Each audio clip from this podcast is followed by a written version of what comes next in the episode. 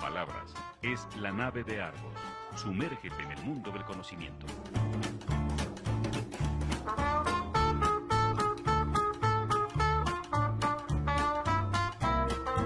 La nave de Argos. Un viaje a la cultura. Bienvenidos a bordo. Bienvenidos a bordo a este programa número 116 de la nave de Argos. Un gusto que estén con nosotros esta tarde de jueves y hoy como todos los jueves es jueves del 2020. Estoy aquí por el momento acompañado por Paco Maxwini, Marco Banzini y nuestro invitado especial Humberto Barajas. Eh, un gusto tenerte aquí esta tarde en el programa. Hoy vamos a hacer eh, un programa también sobre, sobre plástica. Bueno, la semana pasada hablamos de música, tuvimos a César González de Niglo y eh, volvemos al, tema de la plástica porque ese mismo jueves en la tarde en el Centro Regional de Expresión Artística CREA eh, fue la ceremonia de premiación de este primer premio de artes plásticas Federico Ramos. Y bueno, el ganador de este, de este primer premio, pues lo tenemos aquí. Lo ven ustedes aquí, quienes nos están siguiendo a través de Facebook y también quienes lo van a escuchar, quienes están a través de nuestras eh, transmisiones en podcast es Humberto Barajas. Muy buenas tardes, Humberto. Un gusto estar contigo aquí. Creo que hay muchísimo de qué hablar esta tarde. Muy buenas tardes. Este, igual, pues muchísimas gracias por la invitación. Eh, pues ya me estuve chutando algunos de los programas y pues sí se desenvuelve bastante la plática. Entonces yo creo que hay mucho de qué hablar. Hay muchísimo de qué hablar, como tú lo dices.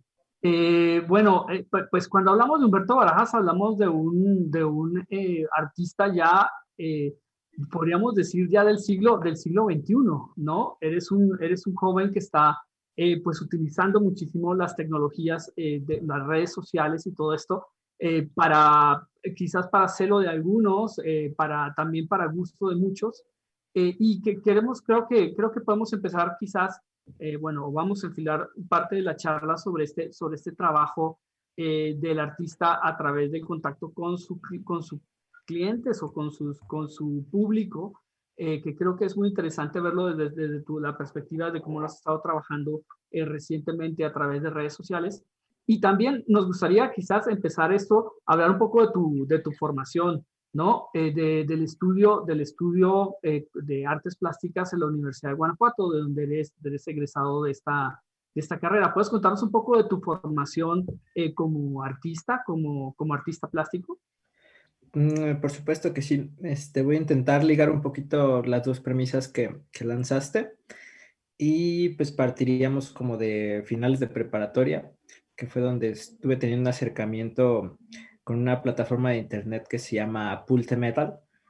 Es una asociación entre una revista española, The Metal, con Pull&Bear, la tienda esta de ropa, moda, etc.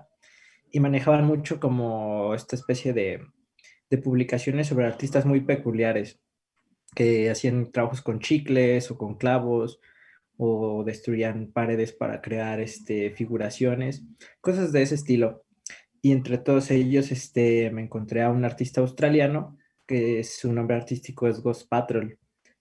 Él hacía mm, pues como monitos cabezones relativamente sencillos, pero él, él ya vivía de ello y todo, ¿no? Entonces, de alguna forma, para lo que yo estaba trabajando en ese entonces, pues era una especie de, pues lo hacía por mero hobby, ¿no? no, todavía no me aventaba tanto a meterme en el arte, a, vivir de ello y a trabajar, pero al encontrar este artista fue cuando decidí, este, pues ya lanzarme a ver si funcionaba, a ver qué pegaba y a pulir técnica. Y terminé entrando un semestre a, aquí mismo en Guanajuato a la escuela de diseño, en diseño gráfico. Pero, pues no sé, como que nunca me encontré mucho ahí. Estaba mucho este dilema de que todas las personas que te contratan casi casi pues terminan siendo tu jefe, ¿no? Y, y tu pieza pasa a un plano un poco extraño, por así decirlo, con ciertas limitantes. Y pues terminé como lo que sería ese, ese semestre con un sabor extraño de mi primer acercamiento con las artes y decidí intentarlo en artes plásticas, que ya era un poquito más libre, por así decirlo. Y fíjate que también en un programa anterior hablando con David Gómez, con Caos aquí en Irapuato, comentaba justamente eso, ¿no? Eh, la limitación que el diseño pues obviamente tienes que complacer directamente a tu, a tu patrón, ¿no? Tienes, no tienes patrón. Eh, si el patrón dice toda la publicidad se va a hacer en azul, pues no hay, no hay, no hay vuelta de hoja, ¿no? Sí, pues en parte también este, me sirvió mucho como el acercamiento a lo que mencionabas de los medios digitales, o sea, todo lo que es el, el nuevo consumo de, del arte de recibir o de enterarte de artistas, pues ya viene siendo como todo lo que nos genera el Internet, ¿no? De la facilidad que presenta el hecho de estar a, un clic de distancia de conocer a artistas de todo el mundo y, checar su obra como, pues ya dependiendo de la documentación de cada uno, pero es como más fácil percibir ya muchos estilos y muchas obras en alta calidad. Y sobre eso de, de lo del cliente, pues sí, resultaba como en esta especie de ejercicios de enviar esas limitantes, pero de autoproponerlas de yo empezar a, usar estos mismos criterios que, quizás un cliente pues sería menos flexible para imponerme ciertos, ciertos retos, por así decirlo. Y eso me tocó mucho verlo en artes, en artes plásticas, donde mm, hay un enfoque muy interesante para el desarrollo de concepto en la obra y pues ya no tuve que, que clavarme tanto en la técnica, ¿no? Que si bien es muy importante, pues ya ahorita para una obra relativamente completa, por así decirlo, pues requiere una, una visualidad, una estética construida con cuidado y por supuesto un trasfondo y un concepto que, que, conlleve algo más, ¿no? Que la pura imagen. Yendo un poquito más atrás, Humberto, o sea, a mí siempre me ha dado la atención cuando, pues todavía vamos a ir de joven, de niño, eh, ¿Tenías alguna facilidad, por ejemplo, tú mismo te diste cuenta de que podrías ir desarrollando estas habilidades? Mm, no necesariamente, porque pues supongo que a muchos niños tienen como este gusto por, por dibujar, ¿no? Por trabajar manualidades, por así decirlo, como modelado en plastilina, cosas similares. Pero, pues no sé, creo que mi papá me metió como la espinita ya que él acostumbraba a llevarme mucho a este contacto de, obras de teatro, de eventos que tenían por parte del Instituto de la Cultura, donde él trabaja. Y pues estaba como este liga, ¿no? En, encontrar o estar en contacto directo con, las artes, ¿no? De alguna forma. Y pues de eso yo practicaba el dibujo como, como cualquier otro, como muchos otros. Y pues nunca, nunca sentí que fuera tan técnico como para llevarlo más allá sino hasta este punto ya un poco más, más de la adolescencia, donde ya me aventé de lleno. Pero pues no, no, no tenía así como una particularidad muy específica para decir que destacaba en, el arte. Bueno, eh, has participado, pues leía tu, leía tu eh, currículum o tu, tu hoja resumen en, bueno, yo me imagino que un número aumentado, quizás no está actualizado, en ocho exposiciones individuales y más de 15 colectivas. Eh, de entre ellas está el de Nacional de Plástica, Nacional de Pintura Artística Royal Talents, el del 2019, el año pasado, en el Museo Soumaya y en las dos últimas ediciones del Encuentro Nacional de Arte Joven. Eh, ¿cómo, ¿Cómo ha sido esta trayectoria de empezar en esta, en esta estudio, en la prepa, de empezar a, a trabajar eh, pues empezar estos contactos, eh, ya la formación académica formal en la universidad, a llegar a esta parte ya de exposición, ya una vez terminado el estudio. ¿Cómo, cómo ha sido este desarrollo, Humberto? Mm, creo que tan solo desde tu pregunta ya, ya va mucho el problema que tienen algunos compañeros, y digo, no es necesariamente un problema, pero creo que muchos esperan eso, ¿no? al egreso de su formación, para ya empezar a, trabajar en lo que son como producciones más de, exposición, tan solo colectiva o, individual. Y lo que planteaba más que nada al momento de, empezar a ver que mi pintura empezaba a, tomar un estilo, a pues tomar alguna forma que ya este, consideraba yo más concreta, empecé a plantearme exposiciones de pocas piezas, pero ya con temáticas más específicas, a estar trabajando al aire. Y la primera que tuve la realicé cuando estaba en tercer semestre. Fue en la Galería Jesús Gallardo, que era pues la que nos prestaban más, más facilidades para los que estudiamos en la UG. Y partiendo de ella, este, me seleccionaron en, en la Bienal de Aguascalientes del doctor Pérez Romo. Y pues con eso tuve como ya este, esta idea de que, de que era factible, ¿no? Aún sin tener tanta trayectoria y sin tener un estilo tan marcado, pues comenzar a, a competir y a realizar exposiciones, ya planteándome proyectos que, que rindieran más allá de lo que era la academia directamente. Cuando, cuando empiezas a, a, a desarrollar tu trabajo, yo tengo eh, contacto con unas personas, por ejemplo, en Guadalajara, que tienen uno de los eh, centros de grabado para hacer eh, grabados más grande que ha estado hasta cuevas y ha estado. Comentaba con, con, los dueños de ahí que cada, cada, cada artista debe tener su expresión propia. Muchas veces se vuelven imitadores. Tú tienes ya, crees que ya tienes tu expresión propia, ya eres Humberto Barajas, ya viendo un, un cuadro. Ni de cerca, ¿eh? ni de cerca. Y mucha gente me, me lo supercritica de alguna forma, creo que es como de lo que me llega más rudo a, a mermar hasta cierto punto de mi trayectoria actual, pero pues en ese sentido se me complica demasiado este encasillarme o repetirme o buscar ciertos gestos en, mi, en mis obras para, para denotar que, que, son muy propias y que son mías. Porque mm, pues mi interés este, se dispara en, cuestión de contexto histórico, ¿no?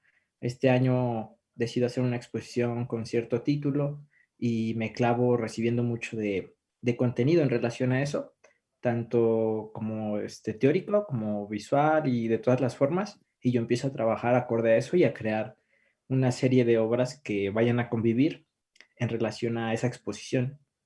Pero al año que sigue, pues ya voy a estar interesado en otras cosas, igual y hasta cansado de lo que yo mismo produje durante ese tiempo. entonces, me cuesta mucho como eso ahorita de, de encontrar algo que me llene tanto, que me interese tanto como para pues ya bajarlo al, plano, al plano visual y, y, seguir en esa línea. Ya tengo algunas, este, algunas cosas que me gustan más que otras y me voy dando cuenta a cada tanto, pero pues aún se me complica muchísimo. ¿Requiere esto una, una, visión, una visión personal ya definida sobre, los, sobre alguna estética o, o, o, cómo lo ves tú? ¿Es una cuestión de, de, desarrollar el estilo también a través de la técnica? Mm, yo consideraría que lo que es muy importante es este, mantenerte en movimiento, mantenerte produciendo y de alguna forma al hacerlo de, con, pues de una forma tan consecuente, vas este, encontrando qué quieres, ¿no? ¿Qué quieres mostrar? ¿Qué quieres decir? ¿Cómo lo quieres decir? Y en este punto ya tengo algunos este, caminos, porque por ejemplo empecé haciendo figurativo, este, pintura figurativa y pues más este, ambientado en lo que era el surrealismo. Y ahorita todavía me gusta mucho eso, pero por el planteamiento de, del último año de producción, que estuve trabajando temas de la violencia, y pues ya este, de alguna forma tuve que adaptarme a una seriedad que fuese más allá de lo que había estado trabajando. Entonces también iba a, cambiar mucho la forma en que, en que trabajaba la imagen. Ya es un poquito pues más tétrico, sin llegar a, a, lo morboso, pero sí este se tornó muy oscuro porque la temática que estoy tratando ya también es muy densa. Y para todo el contenido que estuve consumiendo, pues a veces hasta era era muy cansado, ¿no? Estarte llenando de tantas malas noticias, que digo, en estas fechas sobran y aquí en el país pues también. Entonces, pues en ese sentido, todo lo que gira en torno a, la producción es lo que termina reflejándose al momento de ya crear las obras. Para ti, para ti va a ser un modo de, de vida eh, el ser eh, un artista pintor en este caso? Sí, pues creo que ya mm, después de estudiar hasta cierto semestre, te das cuenta que, que yo, ya no hay marcha atrás, ¿no? Ya este, tienes que ir por todas. Y la idea de tener un plan B, pues creo que, creo que hasta estorba o afecta, porque ya tu producción, pues, por ejemplo, si tuviera un colchón como de tener otro empleo, o algo así, que no tiene nada de malo, claro, pero pues ya no buscaría con, con el mismo brío, con, con la misma actitud, ¿no?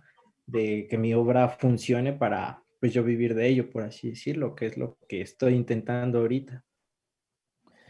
¿Cómo, ¿Cómo se prepara un pintor? O sea, en el sentido que tú dices, por ejemplo, ya terminaste artes eh, en, allí en Guanajuato, en la Universidad de Guanajuato, nuestra universidad, y, y, después, ¿cuál es el siguiente paso? Tú, por ejemplo, no sé, yo, y lo pregunto porque no lo sé, ¿eh? te puedes ir a, a, España, a Italia, a Estados Unidos, a, algún lugar a, a, buscar nuevas técnicas a esto? ¿Lo, lo, lo has intentado? Mm, lo intenté, pero pues sin, sin viajármela tanto, porque soy un poquito renuente a eso. O sea, estoy enamoradísimo de Guanajuato y estuve un rato pues estudiando aquí como los lugares cercanos donde tenía mm, como cierta venta de arte o se suponía que hay una mayor venta y pues lo cercano sería este San Miguel. San Miguel. Y también residí como un mes en Guadalajara precisamente. Mm. Pero pues, pues, lo mismo que comentábamos, ¿no? Del manejo de, de, las redes sociales de hoy en día. Este, creo que me genera una facilidad mucho más, más amplia de tener un público de cualquier parte del mundo y contactarme directamente por mensaje directo, por ejemplo, en Instagram, que es donde tengo ahorita pues el mayor movimiento de mi obra.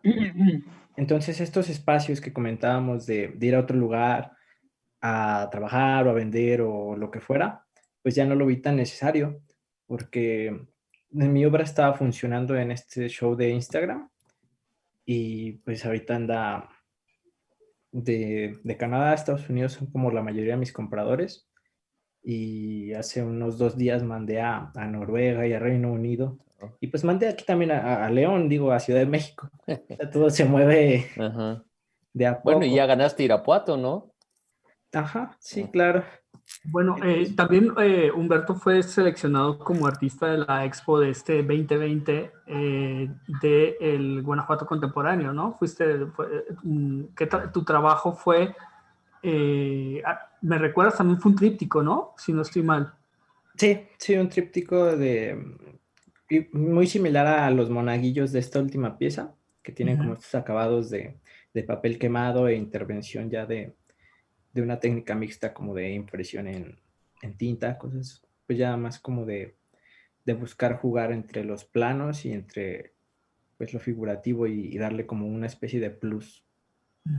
y, esta fragmentación de los, en, el caso también de la obra que estamos viendo ahorita en el recuadro, los que están en Facebook, síganos, eh, que está eh, de la gracia de Dios o la fragmentación también del tríptico, ¿obedece a algún particular, específico? Eh, de separar las imágenes y ponerlas a, jugar en el, en el, medio del espacio a través del montaje? Ah, ok, ok. Este, sí, debe, debo tener como unos cuatro años, algo así, que empezar a, a trabajar los polípticos. Eso partió precisamente, lo comentaba creo que la semana pasada en relación a el fallecimiento del maestro Arturo Rivera, de que alguna vez me tocó ver sus piezas en el Museo Diego Rivera aquí en Guanajuato y uno de ellos era un políptico de formatos como de 30 por 30, eran unas 14 piezas. Y después de checar ese políptico, como que a mí me, me surgieron las ganas de empezar a trabajarlos. Y me di cuenta que, que era como muy relajado para mí el, el, enfocarme en formatos reducidos y en que la composición ya no me, no me pesara tanto en preocuparme por ella, porque de alguna forma al contar una historia entre varios elementos es más fácil es más fácil para mí decirle al espectador cómo dirigir la mirada, qué colores este, emplear. Si le fallo en alguno, pues lo quito, lo reemplazo. Y me acomodé mucho en relación a este sistema de, de los polípticos. Entonces, pues ahorita casi casi de tres obras que hago, dos son polípticos. La enmarcación juega también ahí en el marco, ¿no? La, e, es parte también del, lenguaje, ¿no? O parte, no sé, es la puntuación del político, ¿cómo lo podríamos, cómo lo podríamos llamar? Este, pues era como lo que te mencionaba ahorita de la narrativa que genero como pequeñas historias. Entonces todo lo que rodea a la pieza. En este caso, pues el enmarcado sí, sí era vital y, y seleccioné todo de a poco con, con un buen amigo que me enmarca en León y pues de a poquito estuvimos como checando marcos, estuvimos checando, llevé las piezas con él a, a probar este, las muestras que son la pura esquinita del marco Y de uno por uno vimos como qué color funcionaba, qué enmarcado, qué grosor, qué estilo. Y determinar esto, pues sí, la, la narrativa de la pieza, ¿no? De cómo la percibimos y cómo la podemos leer, darle lectura tan solo, pues yo como el artista y cómo la va a recibir el espectador. En la imagen esta que tiene no, no está colocada precisamente como es, pero sí desde la mirada de los monaguillos, este, hay como este sistema de que se van volteando, por así decirlo, y nunca dan el rostro. Y también este, los fragmentos que van atrás de cada quemadura son fragmentos cortos y muy específicos del Padre Nuestro. Eh, de los curas hacia arriba, eh, cada uno tiene un enmarcado de, que va subiendo como a un enmarcado más fino, por así decirlo, según el rango de, de los sacerdotes. Partimos desde las esquinas de obispos entran a... Ay, ¿cómo se, me fue? Se me fue. El rango ya de... Cardenales o... Cardenales es el de en medio. Arzobispos, ajá. Obispo, arzobispo. Ajá. Es obispo, arzobispo y termina en cardenal el, el del centro. Y pues todo este crecimiento, ¿no? Que, que rodea y, nutre la pieza. Ahí, ahí está el punto de, de, de, la diferente forma de ver las cosas, ¿verdad? Porque uno pues cuando estuvimos viendo los cuadros, estaban muy, muy padres, la verdad, pero no, no le das esa dimensión que tú lo estás dando, cuando, con la explicación que le estás dando, pues ya lo, tal vez lo veas de, diferente manera también, ya le, encuentras más, todavía más sabor a la, a la, obra, que de por sí es bastante buena.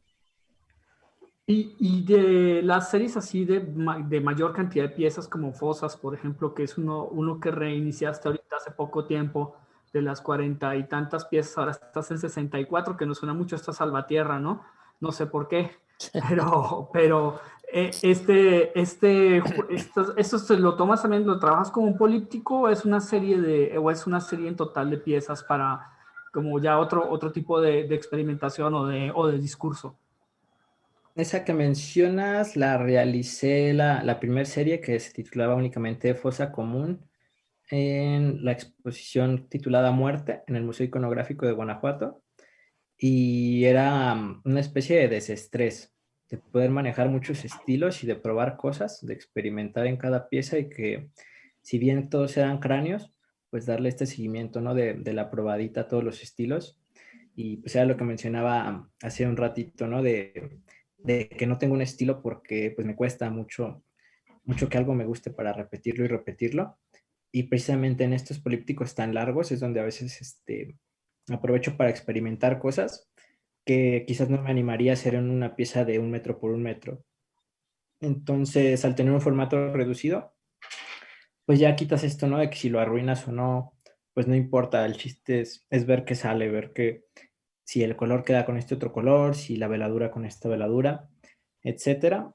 Y la serie que comentas es la, la serie 2 y consta de 64 piezas porque ahora está ambientada en, un tablero de ajedrez y por lo mismo cada pieza va una en color y una en oscuro.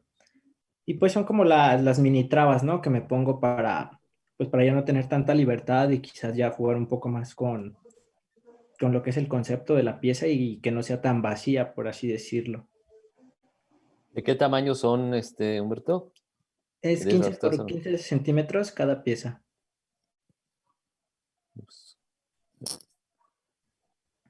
Perfecto. Ok.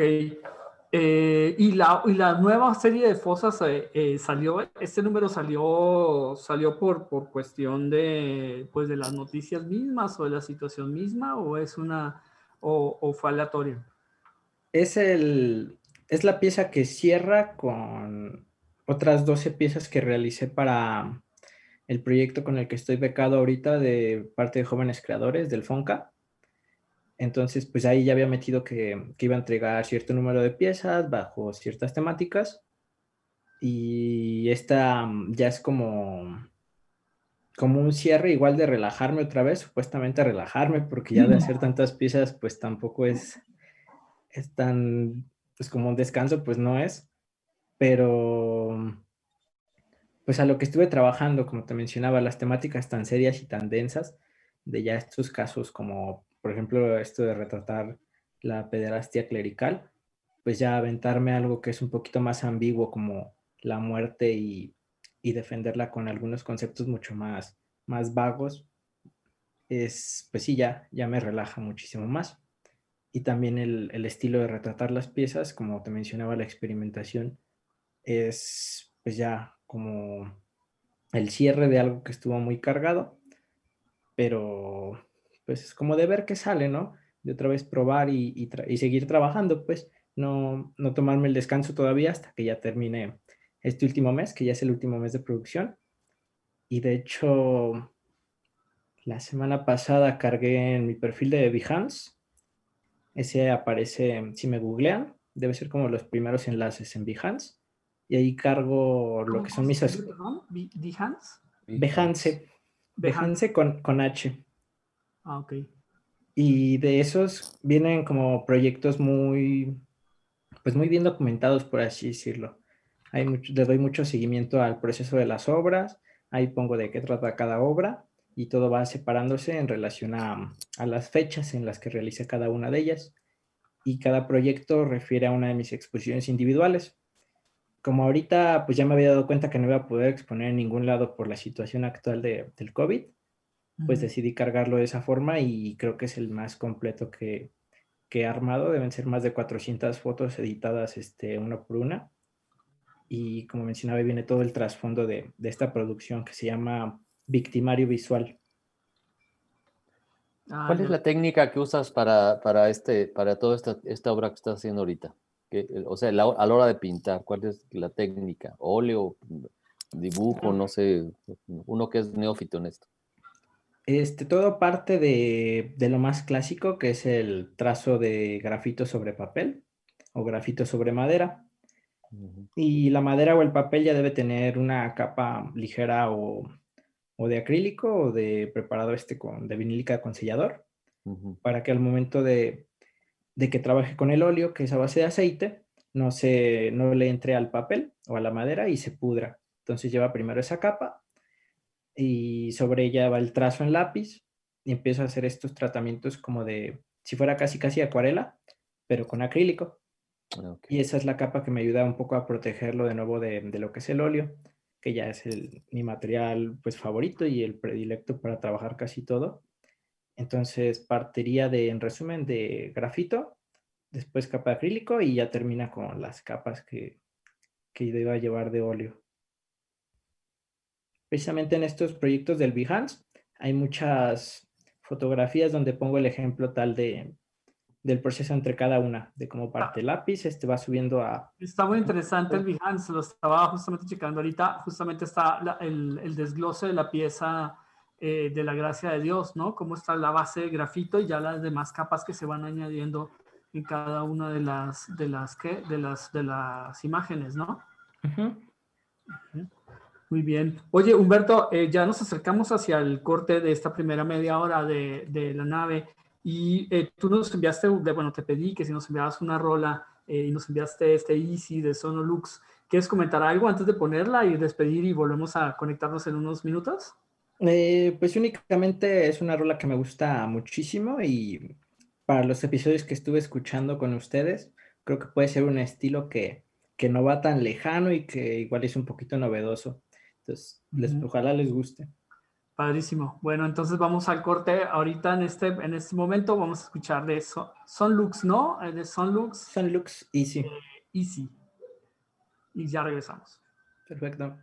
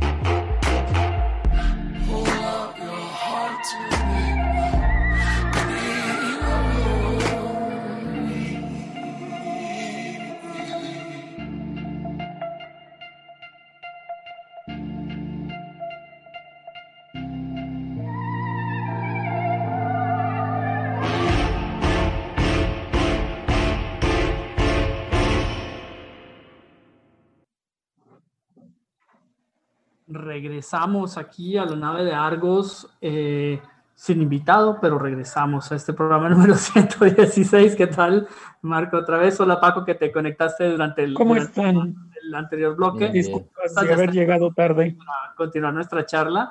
Eh, que fue muy interesante hacer el, bueno, esta primera, creo que tenemos un muy buen, muy buen background más o menos del trabajo de, de Humberto y tocamos tangencialmente eh, pues este tema eh, bueno, en diferentes puntos del manejo de redes sociales, ¿no? Eh, mencionaste tu página de Instagram, el trabajo que estás haciendo a través de esto. Y no sé si quieras que también comentemos este, este trabajo. Eh, bueno, me gustaría saber, por ejemplo, hace cuánto manejas tu página de Instagram. Eh, tienes ya más de 20 mil 20, seguidores, que eso no es muy usual en un, bueno, quizás para nosotros que la vieja guardia no sea muy usual esto. Y bueno, no quiero entrar en el tema de la polémica, pero, esto fue un, aspecto muy importante. Esta, yo creo que esta, esta brecha eh, digital eh, con, un, con el asunto de las famosas balconadas eh, del, de, que, se presentaron para el Cervantino, ¿no?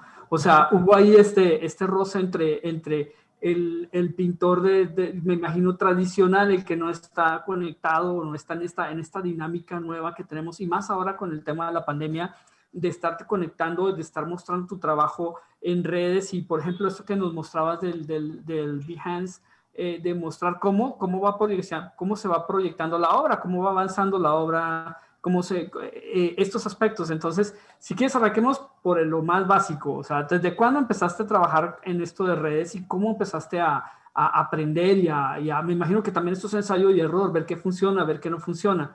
Eh, cuéntanos un poquito sobre, sobre tu experiencia, Humberto, que creo que es muy interesante. Mm, sí, este, tal cual es, es eso, ¿no? El ensayo y error. Y me recordó mucho a cuando empecé a aprender Photoshop, que pues yo tenía el programa descargado en la computadora y ni sé por qué estaba ahí, pero lo empecé a intentar usar y de una por una de las herramientas a ver este, qué hacía cada una. Y al final, pues ya cuando me sentía que, que ya más o menos sabía usarlo, entro a clases de Photoshop y me di cuenta que estaba tardándome siglos en hacer cosas que eran relativamente muy sencillas de hacer a, tres pasos. Acá con las redes sociales, cuando abrí mi Instagram, este, no vi que tuviera mucho movimiento y lo dejé como un año medio abandonado. Yo creo que subía una cosa cada dos meses o algo así. Y por ahí de cuando me fui a, Guadalajara a vivir, este, según iba a estar como tres, seis meses, pero nada, me estuve uno y de alguna forma me sirvió para, para tener como ese tiempo libre y ver cómo empezar a, a sacarle jugo y a moverme un poco más en, en, el ambiente artístico, porque creo que acababa precisamente de egresar de la carrera. Entonces era como ese plano de decir, ¿y, y ahora qué, no? Y ahora pues cómo voy a, generar dinero, cómo voy a generar visibilidad para mi obra. Y parecía que Instagram era, era el de moda en ese momento.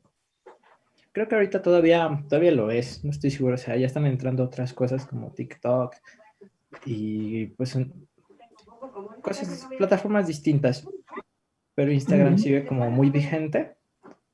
Entonces, lo que fue hace dos años, que fue cuando lo volví a agarrar, ya empecé a darle un seguimiento muy constante, a mejorar este, pues la fotografía de mis obras, la captura, el estilo. Empezaba a checar otros artistas igual jóvenes, viendo qué hacían ellos, ¿no? Estar como al pendiente de, de pequeños detallitos, desde qué hashtags utilizan, desde qué hora publicas, un montón de cosas.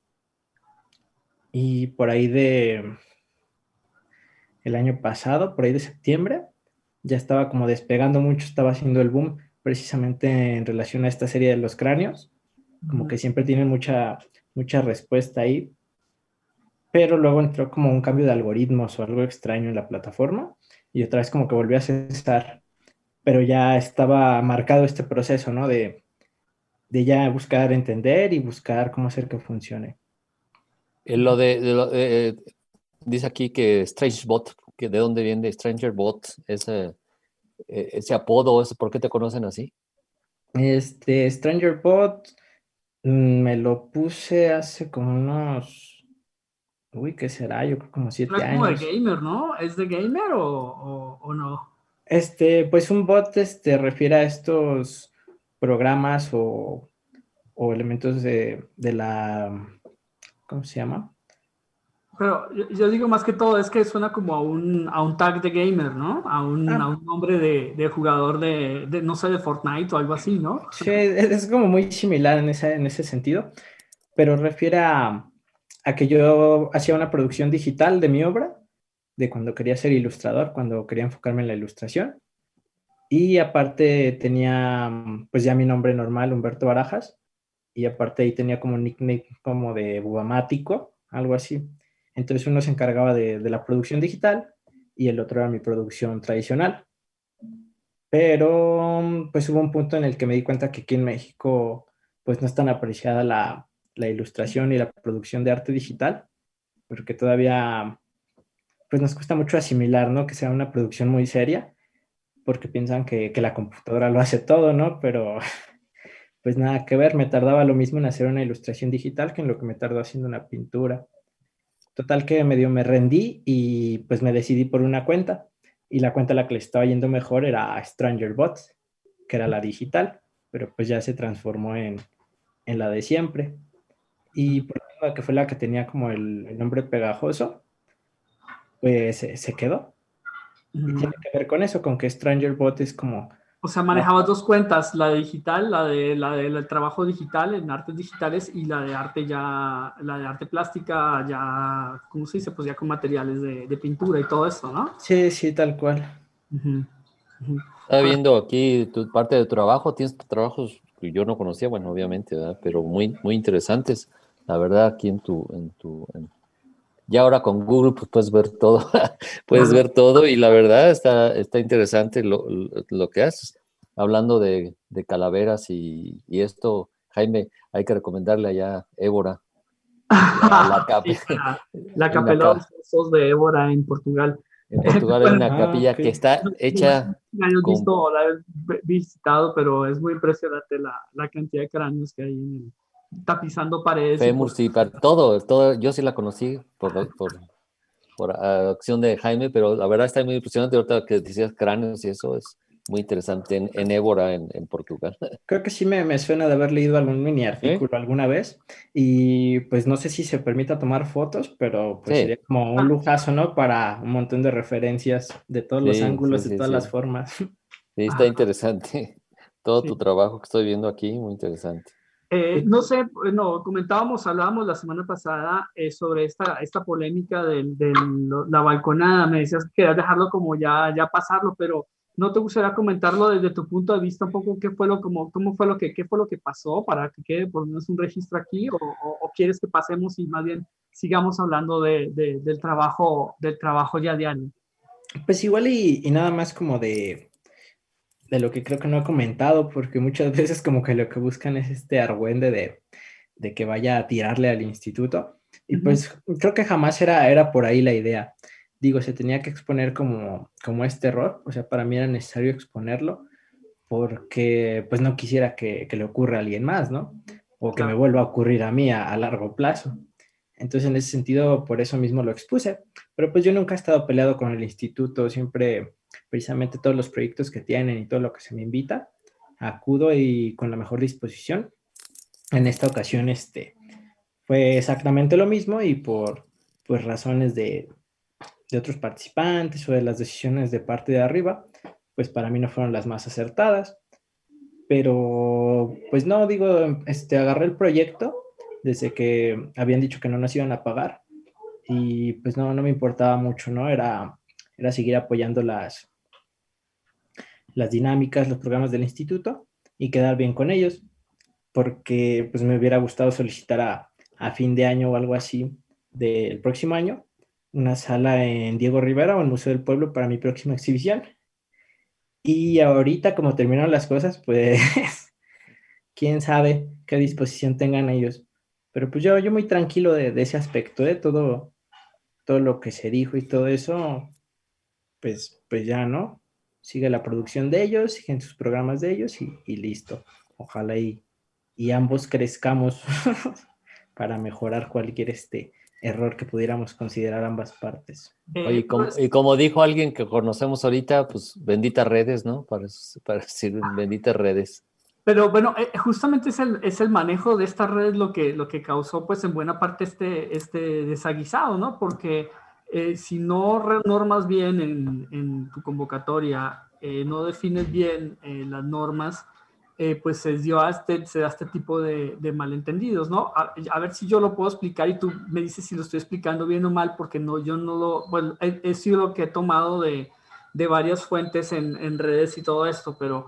Eh, el, el problema proviene eh, de que eh, la, para, para premiar eh, las mantas o lo- los trabajos ganadores se abrió una, una competencia, una, una votación virtual a través de una página del IEC.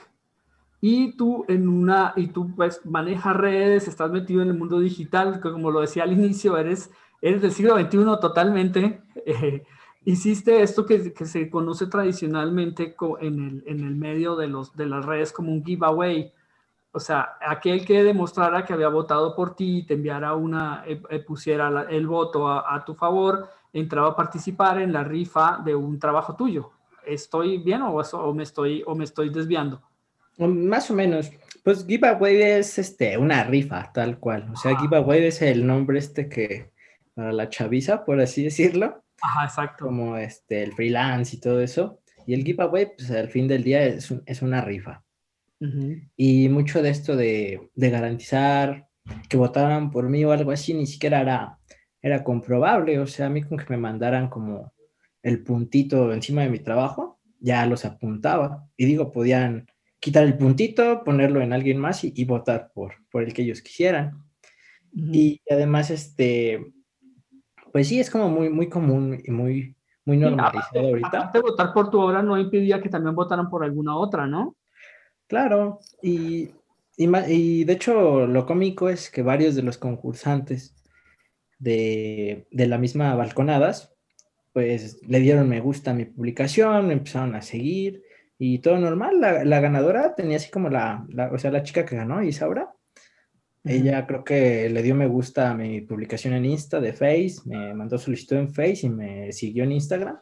Y pues con la mejor disposición, ¿no? De, de competir y de competir bajo pues Ujú. cualquier cosa. Y ahí es como donde se veía Ajá. la, la gran diserción, ¿no? Entre este uso de redes o de esta nueva forma de, de consumir arte, de, de cualquier cosa, de cómo le cuesta a muchos aceptarla, ¿no? Verla como algo muy, muy extraño. Sí, pues y ahí viene entonces, vinieron, me imagino, supuestamente de, este- de estas personas la queja de que tú estás comprando votos, como si esto fuera americanas o no sé, no, bueno, norteamericanas no, porque no están se fueron. Sí, sí. pero qué, pero eh, como si estuvieras eh, taqueando urnas o mandando a tus mapaches a, a votar por ti. O, o los bots, ahí sí no serían stranger bots, sino serían eh, poll bots, ¿no? Los de, de las, de las urnas. Entonces, y, ahí es donde yo ya, yo ya no tengo todos los datos. O sea, y ahí eh, fue eh, la, pues, la moción del, del instituto, por parte del instituto, de eh, descalificarte por esta, por esta actuación que no estaba reflejada o estaba prohibida o vedada en las bases de la convocatoria, ¿no? Sí, acá mm, lo relacionaba con unos amigos de, de la galería en Guanajuato, mis amigos en Cuchi, y pues a veces nos platicando de todo, ¿no? Entre ellos como unas semanas antes de, de este suceso, había pasado de la Bienal Alfredo Salce, de un chavo que ganó en grabado, y pues su obra, los, los ortodoxos del grabado, los otros compartidores, algunos, no consideraban que fuera grabado o que no iba acorde a, a lo que pedía la convocatoria. Entonces los participantes, los inconformes, eh, lanzaron una campaña de change de estas firmas digitales para que le quitaran el premio al chavo este y aparte creo que retiraron sus obras de la, de la Bienal, del descontento. Y acá lo que estuvo pues muy plausible, por así decirlo, es que salió tanto los responsables del museo como los jurados a decir que, que la obra era grabado y que pues estaba fenomenal, ¿no? Y tal cual eso decíamos en, con mis amigos, que ellos son grabadores, que la obra, por supuesto que era grabada y por supuesto que era la mejor, por así decirlo. Entonces, ahí estuvo como muy bien cómo reaccionó este, tanto jurados como organizadores en definir pues lo que era y lo que ya estaba este, tal cual. Y acá con el instituto pues fue más como una, una decepción el hecho de que, de que complacieran a, a, los inconformes y berrinchudos en que sí se dictaminara que, que estaba descalificado, aunque no incumpliera con, con lo que ellos mismos habían establecido. Ok. Y bueno, esto, esto es el, el, episodio que queríamos, que también queríamos, queríamos comentar, obviamente. Eh, y, y, cómo fue el manejo de las redes durante todo esto, Humberto? ¿Cómo, cómo funcionó ahí, por ejemplo, quienes defendían, me imagino, aquí podríamos hablar casi como Humberto Eco de apocalípticos e integrados, los que están integrados en la vida digital y los que para, lo, para este, este sistema pues es el fin del el universo y de la plástica eh, mundial. Eh, ¿cómo, ¿cómo, fue ese, cómo fue eso, ese, ese, ese venir de comentarios? ¿Cómo, cómo, lo, cómo lo manejaste o cómo, cómo funcionó? Mm, pues no, fue más como de que mantuviera yo, de que yo mantenerme alejado de, de toda la repercusión inicial, porque yo consideraba que, que, no era importante, ¿no? Pues al final del día no le caes bien a todos y no a todos les va a gustar tu obra, y pues no importa, ¿no? Ahí queda en eso, te, es mejor concentrarse pues en los que sí, que son los que al final del día pues te apoyan, compran y, y los que hablan más, porque los que hablan mal hablan este, cuestión de tres segundos y ahí termina, ¿no? Y esa era la idea, ¿no? Que, que todo se, se, olvidara y pasara de largo. Pero ya cuando realmente pues me afectó en esa decisión de, de, de descalificarme, pues ahí sí como que sentí que tenía que hacer algo, ¿no? Tenía jugar una especie de papel y meterme en lo mediático. Y pues de tono en, en esta cuestión ¿no? de, de, la exhibición, de los comentarios de ambas partes, de quién salió a, hablar bien, a defenderme y de quién seguía así como pues quejándose de, del suceso. Y yo en algún punto lo que me mandaron como un blog de, de lo que había pasado en balconadas. Y le digo, no, pues ya, ya ni lo voy a ver. Yo, yo ya acabé y, y pues yo sigo trabajando, ¿no? Y pues en eso quedó, ya, ya, ya lo dejé de, de largo. Uh -huh. Ok, ok. Y bueno, eres un, eh, ¿cuánto tiempo del día dedicas a, a, a, la pintura? O sea, ¿cuánto, cuánto tiempo estás eh, trabajando? Porque veo que la autora es muy prolífica, o sea, veo que salen y salen y salen y salen cuadros. Sí, ahorita, mm, pues por lo que te mencionaba de, de la beca, pues me llega una especie de compromiso, ¿no? De tener que, que trabajar y producir y, y, me pongo mis propias fechas y también ellos ya tienen sus fechas en las que tengo que pues crear tanto cierto, cierto número de obras. Entonces ahorita estoy trabajando antes del nuevo horario, era como de las 12 a las, a las 7, a veces a las 8 terminaba. Y descansaba como un día casi siempre de la semana, algo así ya dependiendo si la producción va como en modo turbo, pues sí, este, no descanso hasta dentro de dos, tres semanas. Pero sí es pues, muy constante, ya, ya es como horario de oficina, uh -huh. pero también es, es, muy libre porque si un día de plano no tengo ganas, pues, pues no hago nada. Oye, y esa obra, Humberto, esa obra que haces para, para eso, eso eh, ¿qué, ¿qué, haces con ello? O sea, ¿también es exposición, es venta o, o, o, o se la entregas a, a la, al grupo este? De, no, que tiene es, la... no, es, esto es del de Fondo Nacional de, de Cultura. Ellos uh -huh. nos, nos, piden una, una, pieza con la que vamos a estar comprometidos a que la exhiban durante un, un año y medio, algo así. Uh -huh. Y pues todo lo demás es, es, nuestro. Vamos teniendo como cada cuatrimestre entrega de informes y retroalimentación de, de los tutorados de cada edición. Uh -huh y pues van dando como el visto bueno, ¿no? De que estemos cumpliendo y de que estemos haciendo el trabajo acorde a, a lo que ya habíamos especificado en el proyecto que nos aprobaron al principio. Uh -huh. Y pues ya cada obra la mueves como puedas. Ahorita precisamente como que he tenido pues mucha fortuna este año de que sí he encontrado espacios independientemente de que no pudiera exhibirlas en conjunto y de forma individual. Pero, por ejemplo, esta pues terminó en la, la Federico Ramos, ¿no? La uh -huh. primera que hice, me compraron como 50 paquetes de reproducciones para un podcast muy conocido que se llama Leyendas Legendarias. este, la tercera es la que anda ahorita en la, en la Alfredo Salce, se convención honorífica allá. Y pues de, de, varias tengo ahorita también una que seleccionaron para la Bienal de, de Guadalajara. Entonces la idea es como eso, ¿no? De estarle buscando a cada una, pues dónde queda, este, o quién la compra. La de balconadas también es parte de, este proyecto, precisamente. Pero a través justamente de, este, de esta visualización o esta ampliación de la visualización de, a través de las redes, eh, bueno, pues eh, es posible o tú ves que es posible eh, pues ser, pues mantenerte o mantenerte en el mercado, mantener atractivo tu trabajo o activo tu trabajo en el mercado del arte y vivir de ello, ¿o no? pues, pues ojalá, pero... ¿O cómo lo ves? ¿O cómo lo vislumbras? Creo que es un poquito de todo, ¿no? No, perder este, los mismos medios de consumo tradicionales, que serían las galerías. Yo actualmente de aquí de Guanajuato pueden encontrar mi obra en Azul Añil y en Cuchi Studio, ambas en Positos. Y ahorita también está en Irapuato, en la galería G123, que también acaba de abrir una nueva sede en León. Y pues aparte toda la venta que, que, yo intento hacer individualmente en mis redes, ¿no? Y entonces eso, ¿no? No, no perder como uno u otro, tener que decidirte, sino más bien ir sumando, ir sumando, ir sumando y entre más canales, pues más, más público y con suerte, pues más clientes. Ahora con, el, con la convocatoria de Federico Ramos, bueno, al menos a, mí me, me, di cuenta por lo, lo, del día de la premiación, mucha gente joven, mucha gente joven dentro de la, de la plástica. Es, un, es algo que me llamó la atención. Mm, supongo que era la idea, porque